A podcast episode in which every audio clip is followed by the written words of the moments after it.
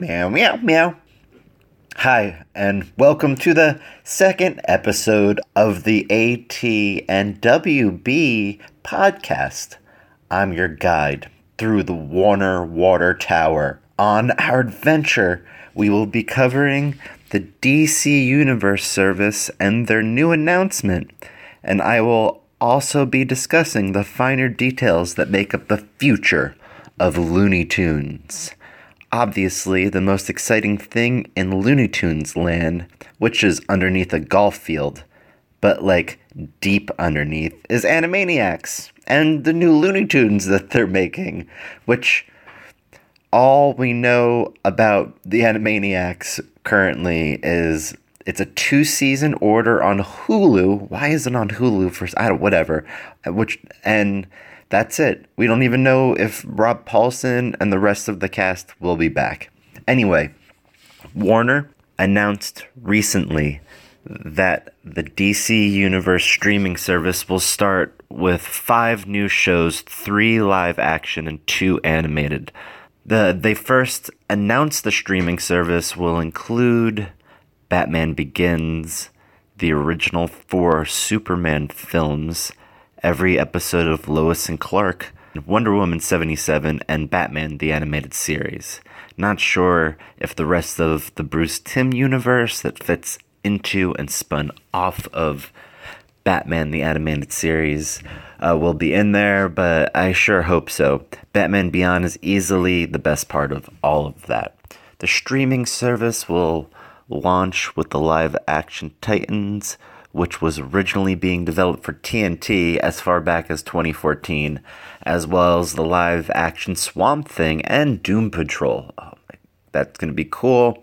All these seem smart moves on DC Comics' part as they aren't copying any Marvel formula. They're doing their own formula. Damn straight, DC. Make your own damn formula and then drink said formula and then become a Formula One race car driver driving your NASCAR to the finish line first place.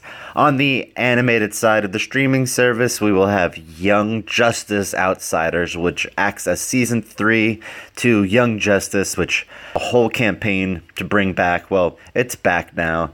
And then, of course, they're doing a Harley Quinn animated series because 90s kids love Harley Quinn.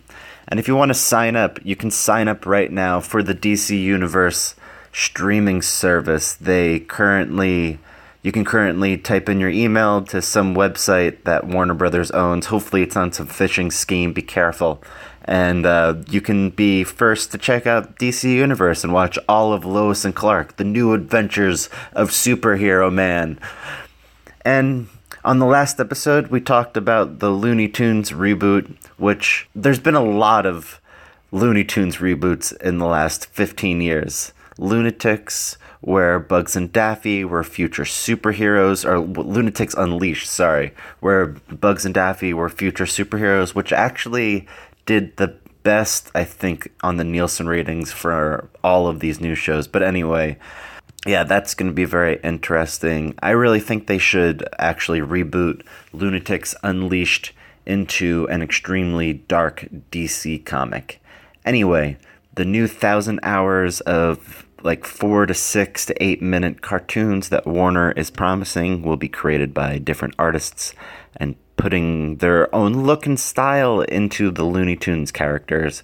So a slew of talented artists will get a crack at creating the Looney Tunes characters and their style. The original Looney Tunes and Merrie Melody shorts were all creator driven with Chuck Jones, Fritz Freleng, and Tex Avery given the reins to put their own creativity into those old cartoons, which are beautiful and timeless.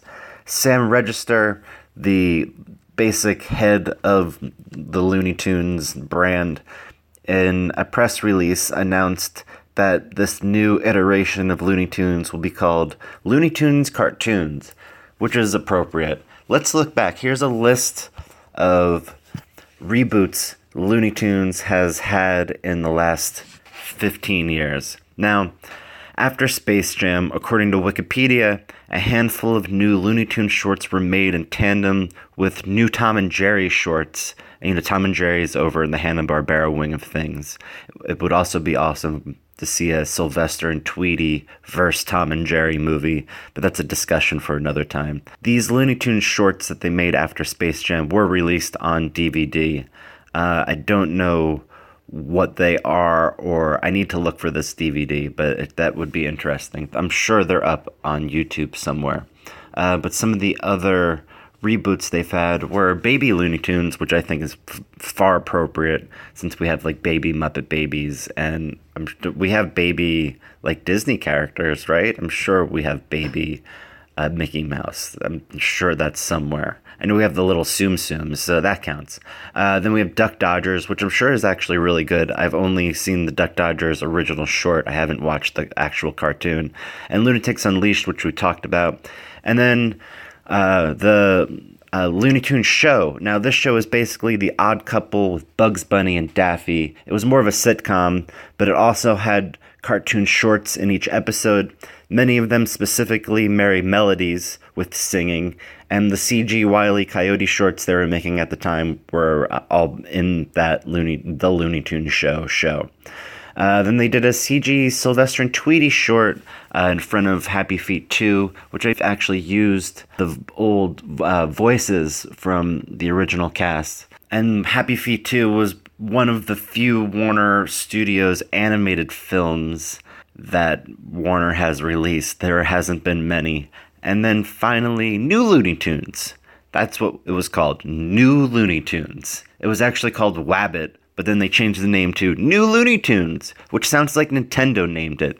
That sounds pathetic. I hate that. I hate that. Like, I remember when they released Inglourious Basterds on Blu ray, and it said, the new film by Quentin Tarantino, and that was like three films ago now, so it's definitely now I look at that Blu-ray, I'm like, oh, this isn't the new film by Quentin Tarantino. It's just a film by Quentin Tarantino. Why would you write new on a box? I never get it. I understand why they do it for new Super Mario Brothers because obviously they're it's a Japanese company, so to the Japanese it makes sense. And the Nintendo of America doesn't say anything. Say they don't say that doesn't make any sense in English in America. But anyway, I digress. Let's get back to new Looney Tunes. I've never seen new Looney Tunes. I, I know it's shorts of Looney Tunes and Merrie Melodies, which sounds very interesting. I really need to get a Boomerang subscription. Anyway, now we are here with AT&T buying out Warner, and we're here where many artists will get a pencil stab at Bugs, Taz, and Porky Pig, and I'm sure it's a secret contest with whomever had the best reception for their cartoon, then their style will obviously be the new style for Looney Tunes and Merrie Melodies. So that's all for now. Oh, wait, one final thing actually. I don't understand why all of Animaniacs and the two new seasons of Animaniacs will be on Hulu while New Looney Tunes was premiering on the Boomerang streaming app, and now they say that these new Looney Tunes cartoons or Looney Tunes cartoons will be streamed across multiple platforms. What platforms? DC Universe? Where is it going to be? I think they really need to consolidate everything and maybe change the name of the Boomerang app to the Kids WB app and then have three portals in it one portal for all things Looney Tunes, and then another portal for all things Hanna-Barbera, like every episode of The Flintstones and every episode of The Jetsons. And The Flintstones have new episodes premiering on the Boomerang app. That's all for the AT and WB podcast. I was your host, Chris Booker Taylor. You can find me on Twitter at Z E I T C H R I S T. Fare thee well. That's all, folks.